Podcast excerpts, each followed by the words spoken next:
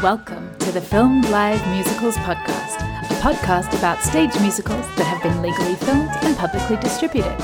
The Filmed Live Musicals website contains information on nearly 200 musicals that have been captured live. Check it out at filmedlivemusicals.com. And now, on with the show. Welcome to episode 34 of the Filmed Live Musicals podcast. I'm your host, Louisa Lyons, and my guest today is Jean Paul Yovanov, the artistic director of Musical Theatre Radio and co founder of the virtual theatre, the Jill Edmond Theatre. Welcome, Jean Paul. Thank you for having me. My pleasure. I'm very excited to chat with you today about the work that you're doing in the world of virtual theatre. It's very exciting. But to start us off, what made you fall in love with musical theatre? I didn't really have a choice. I always tell this story because my mom tells it. Uh, I've been doing uh, theater since before I was born because when my mom was pregnant with me, they worked at uh, the company called Kodak, my dad and my mom. Uh, they put on shows there. So while she was pregnant with me, they were rehearsing Oklahoma. So I've been, you know, on stage since, you know, pre birth. And um, I didn't really have a choice. So once I was born, what happens is uh, during rehearsals, she said that she put me underneath the piano uh, during rehearsals, and she would also say I kicked along in her stomach to uh, the music. I don't know if that's true, but it makes for a great story. That is a great story. And when you say Kodak, do you mean the the film photo film company? Yeah, my dad worked at Kodak here in Toronto, the film company, and they used to have lots of extracurricular stuff for their employees. They'd put on shows and, and things like that. So, yeah, I, I've been involved or watching theater since yeah before I was born. Oh, that is such a great story. I love I love the image of you as a little baby under the piano, just absorbing all that music. It was a grand piano, not an upright, just to let everybody know. So uh, my parents weren't that cruel. what a great image. Did you grow up watching filmed theater? Honestly, no, not very much. I went to a lot of theater uh, growing up. That was just something that was a part of our family's life. We would go. Um, we didn't go to a lot because we just couldn't afford it, I'll be honest. But every year we would go to Stratford here in Canada and see two shows. We'd go see a matinee, we'd go for dinner, and then we'd go see a night show. And I saw so much Gilbert and Sullivan over that time. And it was just ingrained in, in the way I was, is going to see live theater. Um, More recently, have you been watching theater on screen? I've been trying to. Again, I run a radio station, so that takes up 24 7 of my life. Because when I'm watching a, a, musical on screen, I'm not listening to a cast recording. So I, I, I honestly, I try. I try to watch as much as I can. What led to your interest in cast recordings? Again, I think just growing up with theater, uh, just being a part of it. It's not what I wanted to do. I didn't decide to be in musical theater until I was like 17. Uh, I, before that, I wanted to fly a helicopter or, you know, work with computers. And because of my eyes, I couldn't fly helicopters. And because I'm terrible at the computer, I couldn't go into that. So in grade 12, I, I did Little Shop of Horrors and I went, you know what? This is what I want to do. I, I want to perform. So I changed everything and and started taking vocal music and dance lessons um, in grade 12 and then yeah, went to Sheridan College for musical theater performance, and that's where it took off from there. Am I remembering this correctly? Is Sheridan College the place that started Come From Away? Exactly. Way after I was there. But yeah. yes, that's it's it's well renowned for its performance and, and uh, now for you know helping nurture new musicals. What was it when you did Little Shop of Horrors? You played Mr. Mushnick, right? Yes, I did. what was yeah. it about that experience that made you want to pursue it professionally? Uh, I don't know. I it just there was something about it that clicked and went. You know what? You've been watching theater and enjoying theater and musicals all your life. Now you found out you can sing and and dance, and and I knew I could you know act a bit. Went, you know what? Let's do this. Let's give it a try. My parents were completely supportive. I said, hey, if this is what you want to do, go for it. right? So I, I just went for it. It was something inside me. Just went, let's do it. That's really beautiful, and I'm so glad that your parents were supportive of of that dream. I, I know it. So have I. My whole family's done weird stuff. My sister, she went into politics, so she can't. She manages uh, political campaigns across Canada. My other sister's an archaeologist, and I'm in theater. So you know, there's no nothing that connects any of us really, except for maybe the politics and theater. Because let's be honest, that's all performance and um, acting. And eventually they'll be tied in with archaeology too. At some point, uh, you know, I'll maybe write an archaeological musical and and see what happens. Dinners with your family must be so much fun. What a range of like intelligent, fascinating areas that you all work in. It's insane. It's, totally entirely insane the way we all think as my parents if they should have been hippies they weren't but they're very open and and didn't live this hippie lifestyle but they believed that we could do whatever we wanted and and we could just talk about whatever we wanted. Nothing is off the table. Uh, you want to talk about death we'll talk about death. You want to talk about politics we'll talk about politics. You want to talk about anything that comes to mind it's fair game to, to talk about it because nothing is sacred in our house. It's, it's terrible as that may sound, but eh, nothing is sacred, and we can talk about whatever we want and say whatever we want. You want to sing and dance? You go ahead and sing and dance. Exactly, exactly. if it makes you, they, they want you to be happy. My parents wanted us to be happy and doing what we want to do, and they let us do that, which was fantastic. Oh, that's really beautiful. I love that. So, what led you to create musical theater radio? So, as as some people might not realize, there's not a lot of money in theater. Surprise, surprise. I know. Really? You, you get into the business and you expect to be rich and famous. So I got out of Sheridan and I went to York University after that and I graduated with a degree. And I realized I need to make money. So I actually got a job as a DJ. So I DJ'd for about 13 years, a mobile DJ, which is performance, but it's not in theater.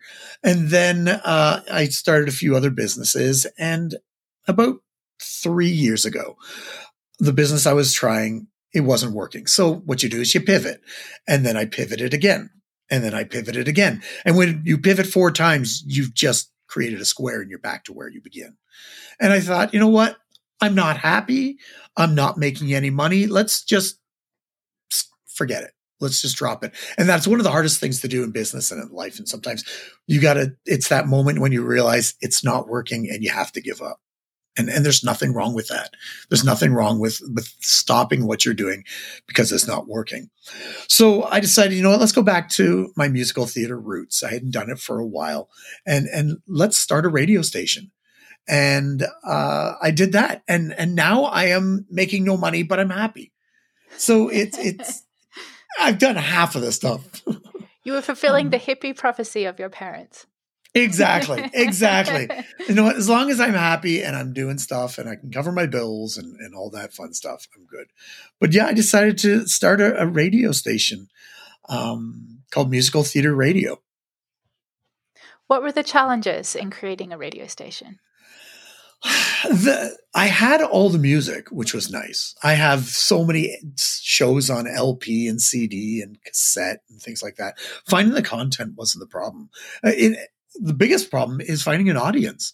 Like anything, when whether you're writing a musical or you are building a movie or anything, when you're starting a business, it's finding the audience and being honest with yourself. Because we all say in business, we want everybody to be our clients that's not realistic. Let's be honest. It, you're not going to have everybody, but that's what I wanted. And then I realized it, that's, that's not working per se. So I decided to focus more being an industry, the industry musical station. Um, so uh, my mandate is to play, you know, classics and and rare stuff. So you know, you get the Hamiltons, you get the Come From a Ways, you get the Be More Chills, but you also get that rare 1963 Broadway flop, you know, but had a great cast recording.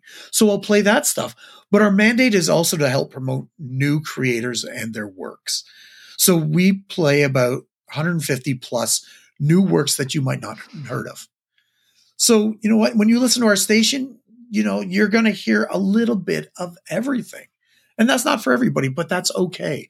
So if you want to hear something new, this is the place to to tune into. What have been some of your favorite new works of recent times? People ask me that, and I'm totally honest in saying I don't remember. When you listen to a cast recording a day, they all start to blur together. Um, but there's some some great stuff. I'm also working with uh, NYU's Tisch Musical Theater Writing Program, and I've heard some great stuff come out of there. I'm I'm thinking about directing a show called uh, For Show, which is based on show choir. Um, so there's great some great stuff there um, that we're we're in talks of working with. Um, trying to think some of the new stuff. Or it can be it's, let's let's open it up. How about uh, do you have recordings that you go back to or that are like comfort food for you? Oh, for sure. There are shows that I totally love in cast recordings. Um, Five Guys Named Mo is one of my favorites. Uh, Chess, uh, Hello Again. A lot of stuff I like to listen to is not mainstream. Uh, it's it's that weird off the the beaten path uh, type stuff. Are you a collector that has like multiple versions of the same show? Like chess, there's been a billion different cast recordings. I do. I do have multiple. I must have like seven versions of Evita, um, like Spanish and the the new Broadway and the old Broadway and the original Broadway and the London cast and the it just I do. It's because of the radio station, of course. I want to give a variety of stuff, but yeah, it, being a collector is is terrible on the pocketbook, and it's you know I have so many versions of everything, but I enjoy them all. I love them. They're all different. I'm curious. I last year I interviewed Robert Sokol, who uh, is a writer in San Francisco, mm-hmm. and he's also a cast recording collector. And we talked about you know the physical space to store albums and CDs, and and yeah. and how digital is changing all of that. And you know now we need terabytes of uh, storage space, virtual storage space to have all this content. So I'm curious what your setup is. Um, both. You have to, it's yes, the digital version is so much easier to store. Um, I have bookshelves of, I don't know, 400, 450 LPs. Um, but I love the LPs because the, a lot of them have never been digitized and never got a CD, uh, version of them. This is that is the only recording of them. You know, the only digitized versions is when I digitize them myself for the radio station. And you're going to hear stuff, uh, rare stuff, Canadian stuff for sure, because I'm I'm here in Toronto, Canada. Um, I have so many shows that will never nobody's ever heard of um, and they've never been digitized. So um, I love the feel of a physical thing, the CD or the tape or the the LP. Um, I understand the point of you know MP3s or, or um, you know the digitized version. It's just easier to to market, easier to get out to people, easier to store. But I'm old school. Of course, I grew up with it. You know, I, I grew up um, with LPs and CDs and tapes. So for me, I love the tangible physical. I also love books. I can't read books on on a Kindle or a computer screen or or my phone or whatever. Give me paper. I'm old school. There's nothing better than turning a page in a book. There isn't. There isn't. I don't care on the computer if you hear that that whoosh, flip that they make the fake flipping sound of a page. It's not the same. It's not the same. Plus, I can drop my book and I don't care. it's not going to break.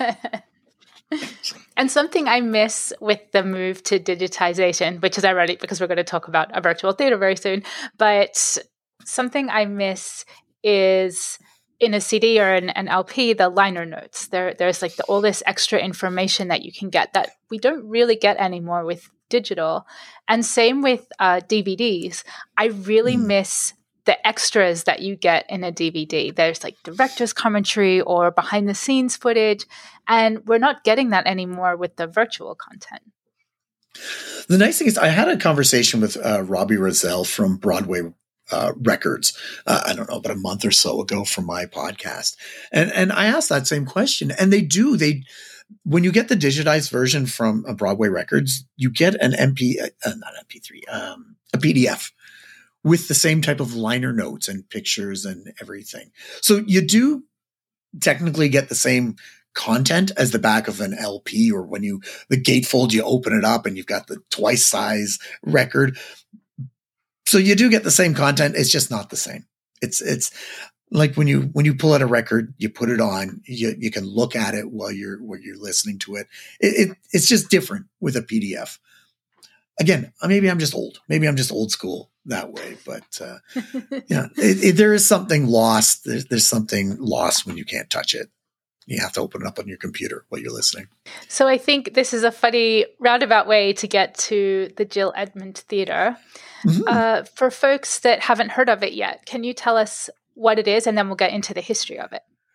For sure. Uh, the Jill Edmond Virtual Theater is um, my partner, Lori Glodowski, and my attempt to um, replicate the real world of theater in the virtual world. Uh, you know, everybody knows when the pandemic happened, theater closed. And it's still closed. There's still in Canada here, theaters are still closed. I, I went back for a month and then they closed again. But so everybody went online and uh, went to Zoom and YouTube Live, but it's not the same. It's not the same experience. So I, I tried to replicate that experience of um, being able to meet people and talk to people and and, and that experience of uh, interaction and intimacy online. And so, what led to the creation of of this theater? So about a month after, so everything closed down in March of what was it, 2020, uh, and we went into pandemic. So long ago, and yet yesterday. I know it, it feels like forever ago, but yeah, it, it wasn't, and it was. So it closed down in March. My friend Jared Goldsmith introduced me to this platform uh, called Remo, um, which was used for uh, events and corporate and um, conferences and things like that. So he introduced me that early April. And he started doing events on it and, and hold, holding corporate events and things like that. And I looked at it and basically it's set up like the real world. If you imagine tables and chairs in a real world and you can sit down at them and, and you can hop from table to table. And instead of Zoom where you have, you know, 150 heads, you're only talking to six heads or four or eight or whatever the table is, which creates an intimate atmosphere. Um, and you can actually have conversations and, and like in the real world, you go from one table, you move to another table and you talk with different people. And I looked at this and went, this can be completely utilized for theater. And nobody using the platform at the time was artistic. You know, my friend Jared, he he plays music, so he he understood it some, but everybody else using the platform was from an event and a corporate world. And I looked at him and went, no, I'm going to use it as a theater. And in June, we put on our first, you know, pre uh, Jill Edmond concept. I, I partnered up with uh, Stuart Brayson in the UK, who uh, created um, From Here to Eternity with uh, Sir Tim Rice, and we we decided to hold a one night only event. So basically, we got the cast and the creatives and the directors of um, From Here to Eternity together and we did a one night only where we got to talk to them and meet them and have songs performed. And it was hosted by Simon Greiff from uh, the UK. He runs, uh, was it SimG Productions, a, a, a radio, uh, not radio, a record label. He hosted it. I worked the back end of it and we did it. It was one of the first ones to do anything like this uh, during the pandemic.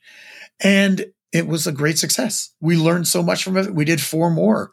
We we used the theater, the pre-theater concept, and did um, everybody's talking about Jamie. We did uh, Saturday Night. One of my uh, favorite new musicals of recent times. I it was great so much. we had two or three Jamies on. We had the creators. Oh. We had performers uh, perform songs from it. Uh, we also did a 10th anniversary basically reunion of Saturday Night Fever in in the from the UK because Simon was in it, so he knew everybody. We had performances again, talks, um, and then the fourth one we did was Come From Away. So we had again the creatives, the producers. We had uh, four cast members from four different companies. So the UK cast, Canadian cast, the New York cast, and the touring cast, and we had um, a couple of the real people from the characters um, show up, and it was fantastic. And then we did all this in the first six months of the pandemic. Um, we we refined it, used the theater. Uh, we did virtual stage dooring because that's a one thing that was missed, right? Being able to come to the stage door and meeting the the performers and stuff like that. We did it in a virtual setting. We created, we replicated it, and we learned from it. And after that, we we had a the theater was that kind of set the the concept from it. Uh, I joined uh, NAMT, which is the the National Alliance for Musical Theater. Met Lori Glodowski there. We just happened to hit it off. We did fantastic. Uh, just our, our, our minds and the way we think uh, meshed perfectly. And I, I mentioned to her, I said the idea. I'm thinking about building a virtual theater. What do you think of it? She loved it, and the Jill Edmond Virtual Theater was born from there. Okay, I have so many questions now. Yep. So, rewinding, yep. I think it's really fascinating that three of the four shows that you first worked with were all shows that had been filmed live. Uh, from Here to Eternity, everybody's yep. talking about Jamie, and Come From Away have all had yep. pro shots that have been released and and different strategies too. Uh, from Here to Eternity is available on demand on Broadway HD everybody's talking about Jamie was only released in the cinemas, and sadly, you can't watch it anymore. Desperately want that to be re released. And uh, Come From Away, obviously filmed during the pandemic and then released on Apple TV. So I think yeah. that's really, it speaks to the openness of those producers and the creative teams to embrace technology for their productions. And when we were doing our things, each one of those that you just talked about were at different stages. Um, from Here to Eternity had already been uh, recorded. Jamie was when we were doing that, uh, the one night only thing was just pre um, being released, and then Come From Away hadn't been at that point recorded. Um, so it was, it was great um, that we were able to get all three of those, uh, three of the four of them, and and Saturday Night Fever is already a movie. so at that point, Yes, of course. So I I can kind of picture what it would look like to mingle in the lobby.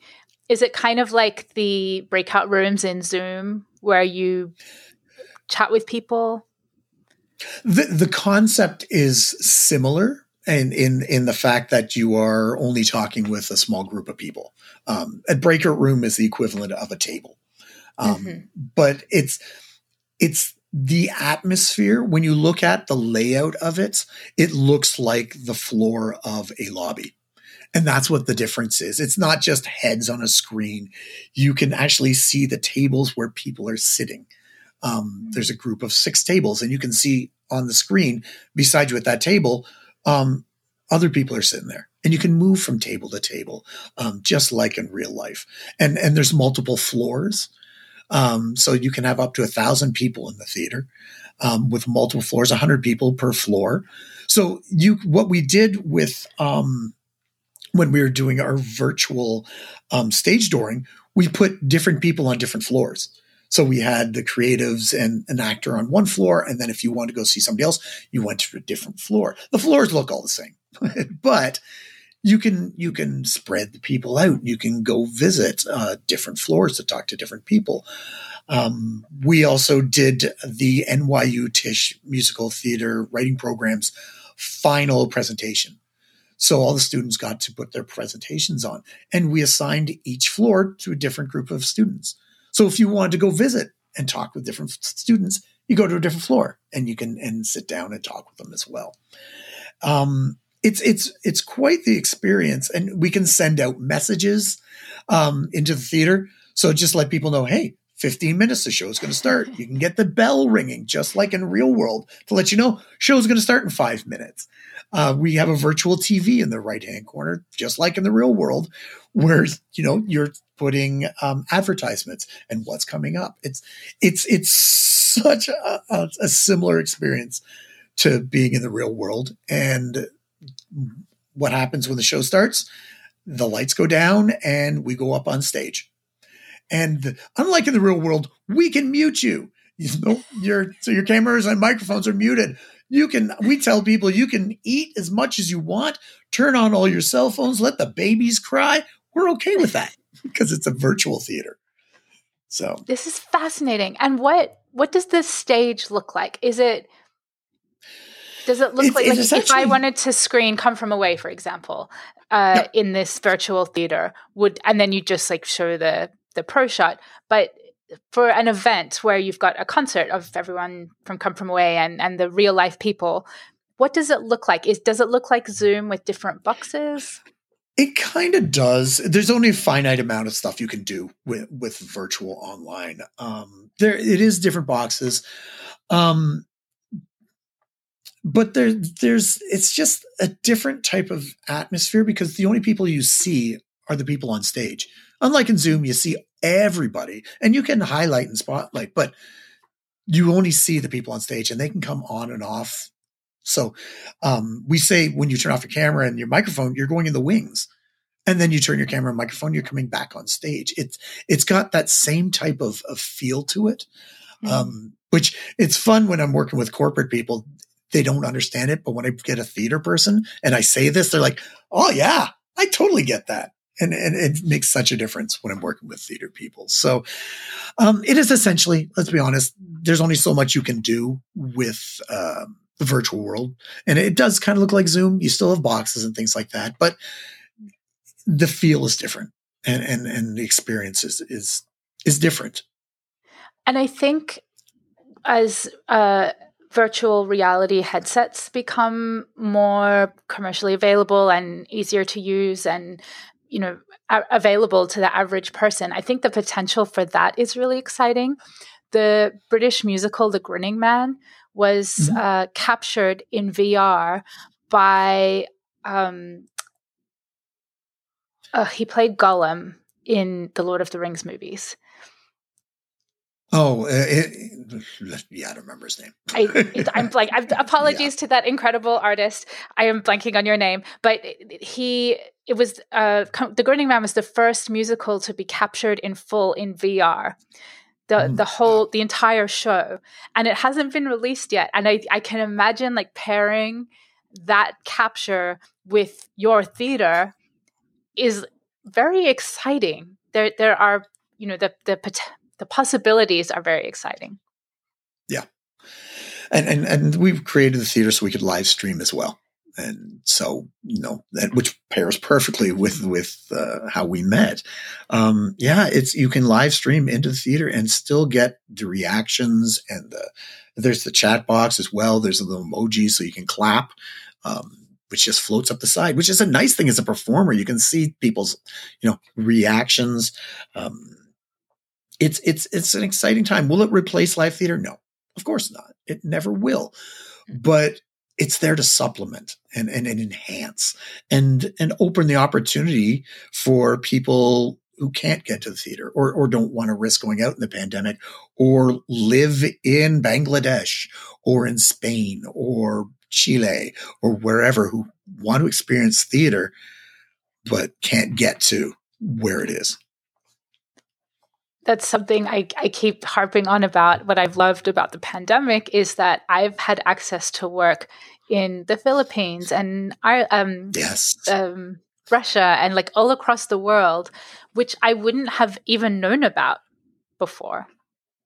Exactly. Exactly. There's so much great work out there that we will we just don't have an opportunity to um, experience and that's what i did with the radio station um, I wanted to make sure that we had a global coverage on the station. So we we don't just play stuff from Broadway or the West End or Canada, the United States or or the UK. There's always Australia. We play stuff from uh, Singapore. We play stuff from Germany. We'll all play stuff from anywhere in the world, English or not. Uh, there's a number of shows. I have no idea what they're saying, but you know what? You still get the experience and and um, the feeling with the music of what it is. And musical theater isn't just English centric, right? It's it's in Germany, it's in Singapore, it's in Mandarin, it's in Japanese, it's in language. It's and, in Korea. It's in Russia. It's in exactly. It's everywhere, and that's that's why I want to do the radio station and the Jill Edmond Virtual Theater because it can be global and bring us all together and give experiences to people in in South Korea to experience the the North American experience and people in North America to try and experience the South African experience. Because once we all start to get to experience other people's culture and the way they do musical theater, which I think you and I had a discussion. I can't remember during my podcast or off off off the podcast about how musicals are slightly different in different countries, the way they they're presented, and and and we need to experience that, which will bring us all closer together in in the long run. Yes, peace, love, and musicals. Exactly. Our the hippie agenda is back. yep, completely, it, totally. It always comes back. I'm curious who Jill Edmond is or was. Who's the theater named after? I will give you the official answer. so, ev- every great theater has a ghost, and Jill Edmond is our ghost. So, when you go to the theater, you might experience the ghost who sometimes shows up, sometimes doesn't. When, when we finish our website, you'll be able to go to it and you'll see the complete backstory of Jill Edmond, the ghost, the virtual ghost of our theater. I love that so much. and I hope, and this, you are welcome to steal this. And if you don't already have yeah. it, I hope you have a ghost light burning on your website somewhere perpetually for the virtual theater. um, we haven't got that yet, but it's still being built. So, but but yes, Jill Edmond is is the name we named it after the ghost of our theater.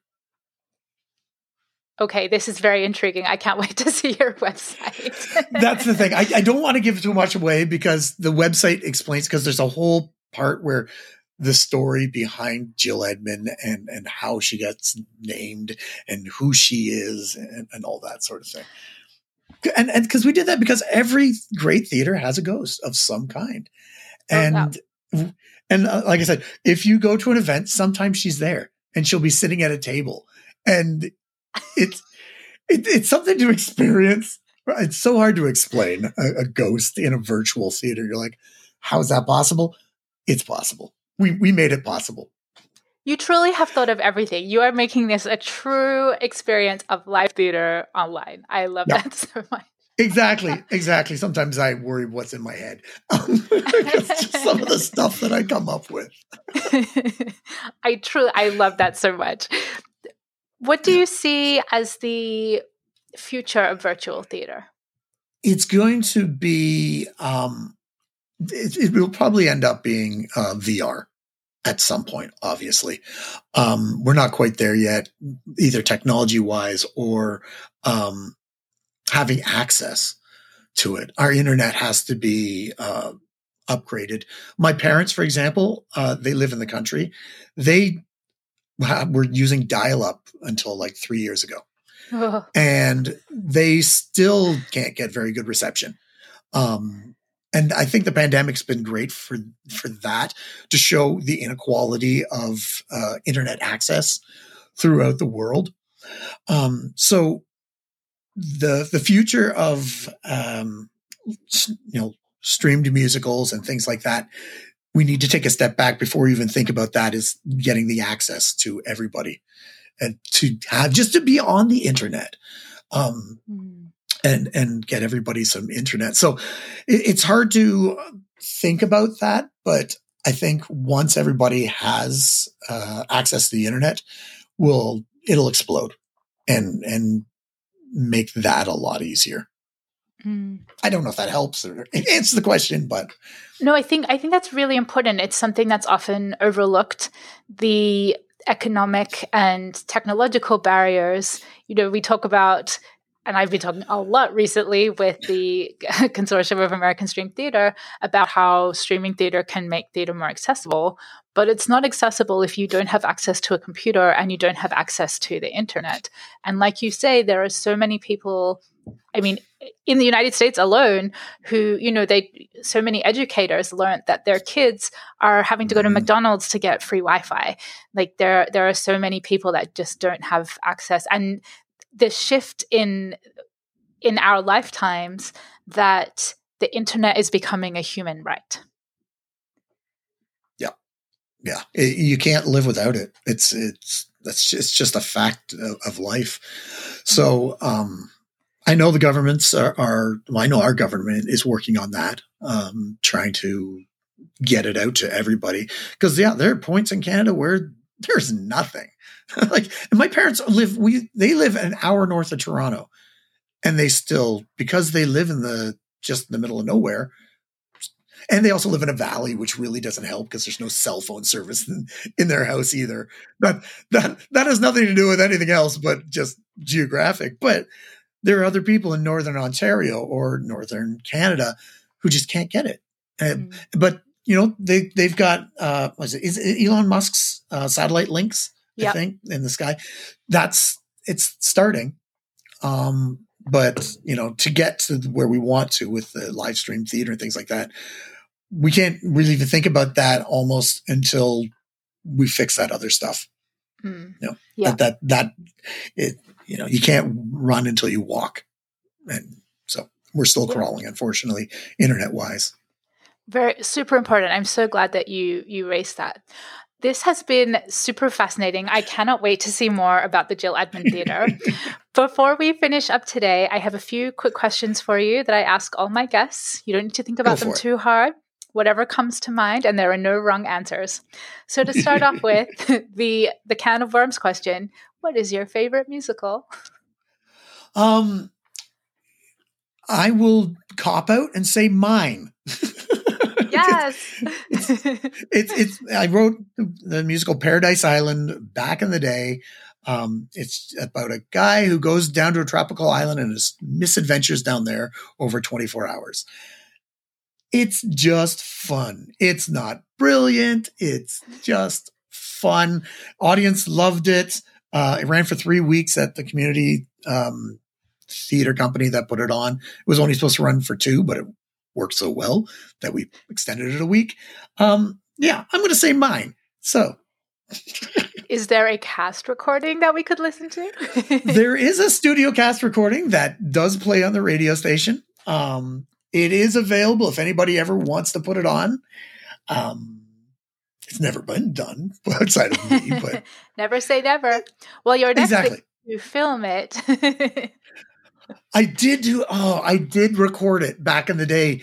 I have no idea where it is. It's on a cassette somewhere. It's on a. That's the problem. Yeah. Antiquated technology. Um, Isn't it incredible how quickly that has happened? Like, oh, you know, yeah. when I started college, there was still floppy disks. yes. How very quickly yes. they became obsolete. It makes me laugh. Do you have a favorite filmed live musical? I'm going to go again. Going to be a bit of a cop out. Um, the Into the Woods that everybody I think started with. What is it, an '87? Um, that was probably the first time I ever saw a live stage musical on film. You know, I'd seen filmed musicals. You know, Hello Dolly and and um, Funny Thing Happened the Way the Forum, et cetera, et cetera. But I think Into the Woods was the first time I'd seen theater recorded and yeah, I, am going to have to go with that one. I, I know it's going to be an answer for a lot of people, but it's the first one I saw. So it's, I think it's a really important one historically because I, to my knowledge, I think it's the first Broadway musical that was made commercially available in a way that was very accessible. There had been filmed musicals before it, but they were limited to a very specific audience. Like Showgirl in Etobicoke, Canada, in Toronto, was shown in like 1961, but only if you hmm. had a very early version of pay TV where you literally put money into the little box next to your television. Uh, so you got to see Carol Channing and Showgirl if you happen to be those 75,000 people in Etobicoke. And uh, later there was pay TV with um, Sophisticated Ladies was shown on uh, uh, Showtime. But I think Into the Woods was the first mu- filmed live musical to be released on VHS and then later DVD. I, actually, I have to change my answer. I just re- for, I just completely forgot, and I love this show. I saw there was a live filmed version of The Boys from Syracuse done in Stratford. Um, so good. Uh, Colm Feore was in it, um, which people know from movies and things like that. Uh, Goldie Semple, uh, Geraint Wyn Davies. Um, so good. It's one of my favorite musicals, uh, The Boys from Syracuse. I don't know this one. You've just added another one to my list. Yes, it's it's CBC did it. Uh, the Canadian Broadcasting Corporation uh, recorded a bunch of their stuff. I don't know where it is. We recorded it off a TV onto a VHS way back in the whenever it came out. I watched it. I don't know how many times, but I don't even know where I could find it. I don't even know if you can find it in the archives anywhere. So Ooh. it's yeah, and that's one that's um, not.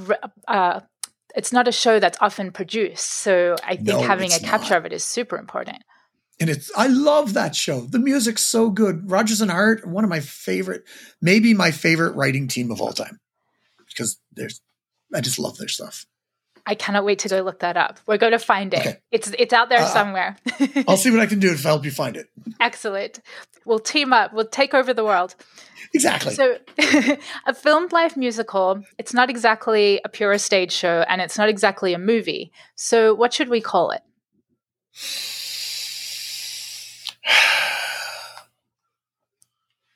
It's not a movie. It's not a stage show. I have no idea. I'll be with you. Not a clue. There are smarter people than me that probably can come up with something like that. Excellent but, answer. Yeah, I got nothing. I got nothing. Where do you stand on bootlegs? Hmm. I'm not a fan of them only because I don't like watching them. Uh, it's just, I'm, it's just not good. The quality, I don't even care how good the quality is. It's still not good. Um, it's shaky. It, the sound quality is terrible. Um, I'm not a fan of them. Um, I, I just not. Uh, I know people are going to watch them and, and, it, it will open up musicals to, to people that they don't know about. Um, yeah, I'm just not a fan of them. Fair enough. What do you wish had been filmed? Uh, shows that will never be done ever again. Uh, just from newer stuff like King Kong and um, uh, Spider Man. Uh, shows that that yeah will never be on stage ever again um because you, you, can get other stuff that you know maybe we lost um you know because of the performers we lost that the the quality of that show but the show itself will be done. But um yeah uh, just something that shows that will never that are that are flops or failures but deserve to be viewed. Uh, you know what? My my philosophy is um everything deserves to be watched um, good or bad. Um, and good or bad is subjective unto itself. Yeah, that's a whole thing, another thing I'd get into about good or bad. But shows that will probably never get put on again. Um, hmm. though I've always wanted, I, I work for a theater company at York University. It's like a 40 seat little black box, and I so want to put Spider Man in it. A, a community theater version of Spider Man. You're going to swing very much? No. But come on, it would be so much fun to do. Just swinging the 30 feet back and forth. We, we, and just, but I'll never get the rights to it or, or put a, you know, a 60 foot gorilla in a 62 high seat theater. But be fun. But uh, yeah, that's my answer. Just um, shows that will never get put on again. I really love captured. that because it's not just about preserving the history of the hits it, it can give us a history of what didn't succeed and maybe give us an mm-hmm. insight as to why. And also, if I have learned anything in life, it's that there is an audience for everything. totally and entirely. Um, that's why I hate when people ask me about my opinions on shows when I go see them. What did you think? It doesn't matter what I think. Just go see it because my opinion is completely different than yours. I've seen shows that, you know, they loved and I hated, or they hated, I loved. It doesn't matter what I think. I can tell you, you know, why I, I think it is, but still go see it. Support the mm-hmm. theater and, and make your own decision. Yes, I love that. What would you like to see filmed in the future? Outside of my show, um, uh, coming soon to the Jill Edmond Theater. exactly. Oh, I would love that. Um, what? I don't think there's a there's not just one. I think they all need to be preserved. Uh, I, I, yeah, there is no one that I want to see. Um, just do them all. We're, our technology now is allowing us to do that. It doesn't take much to to set up a few cameras, patch into the soundboard, um, and do it. With the Jill Edmond, we've we've done a number of um, kids shows. We did some classes. What they did, they put their laptop, open it up, pointed the camera at it, and did it. Was the quality great of the sound or the the visual? No, but you know what? Now it exists, and and you know the richer you are, um, and the simpler technology is, just buy the cameras, set them up in the theaters permanently, and do it. Yes. It's pretty simple. I am so for this. There it's starting to happen. Like the Z in Virginia Beach has mm-hmm. They have uh, when they were built, they they put cameras into the structure of the theater. And now every show that goes into that theater can be filmed and they have like a team of people that can help you make it happen. And I think it's crazy at this point that, you know, Broadway, you know, particularly didn't pivot during this the past couple of years and mm-hmm. get that setup happening while everything was dark and imagine what ticket sales they could have recouped if they had been able to capture shows during that magical brief period when we were able to open without fear of the variant. So, yep. yeah. Oh. They're going to make they can make money off of it even if the theaters are not full and it's not a deterrent. We've proved with bootlegs people will still go see the shows even if they've seen the bootleg version. Um, we just need to change around our our way of thinking. Uh, the barriers are are twofold: economic, because I know the theater we wanted, our little forty seat theater, we would love to put cameras in there and do streaming. It's an economic thing, but it's more than the economics. It's the mental it's it's the people's the way they think. It's it's the old guard still. I'm not young, but it's mental. It's how young you are and forward thinking you are mentally, whether you're 90 or you're nine years old. If mm. you know, just use your brain. That's all I can say is just think about it and and and just take a risk, try something. I love that. I wouldn't do the theater and I wouldn't be doing the virtual theater and I wouldn't be doing the radio station if I just, you know, actually thought about it and realized I'm going to make no money. It's going to be a lot of work. Just try it. Experiment. Do it. That is a perfect note to end on. Where can we find you online? If you go to musicaltheaterradio.com, you can find the, the radio station. Uh, the, the website for the Jill Edmond isn't quite finished, should be finished by next week. Uh, this is the middle of January of 2022. So it'll be up very soon. Um, find me on social media at, at uh, MTR underscore tweets. I talk to everybody. Um, that's how I met you, and that's how I meet everybody. Um, but yeah, uh, that's how you can find us the website and uh, Twitter. Perfect. And we'll have links to all of that in the show notes. Jean Paul, thank Wonderful. you so much for being my guest today, and uh, we'll catch you soon. Thank you very much for having me on. It's been a fantastic pleasure.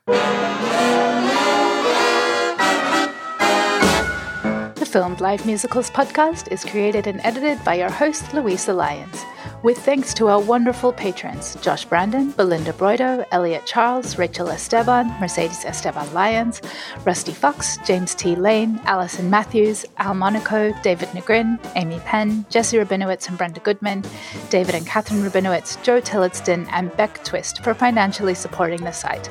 FilmedLiveMusicals.com is the most comprehensive list of film stage musicals. You can follow us on Twitter, Facebook, and Instagram. If you would like early access to this very podcast, early access to site content, the full weekly newsletter with info on upcoming streams, and exclusive access to the streaming calendar, become a Filmed Live Musicals patron for as little as $3 US a month. And if you're outside the US, you can sign up in your local currency. Visit www.filmedlivemusicals.com to learn more. If you like what you hear, please leave a review through the Rate This Podcast link in the show notes. I hope you've enjoyed this episode, and thanks for listening.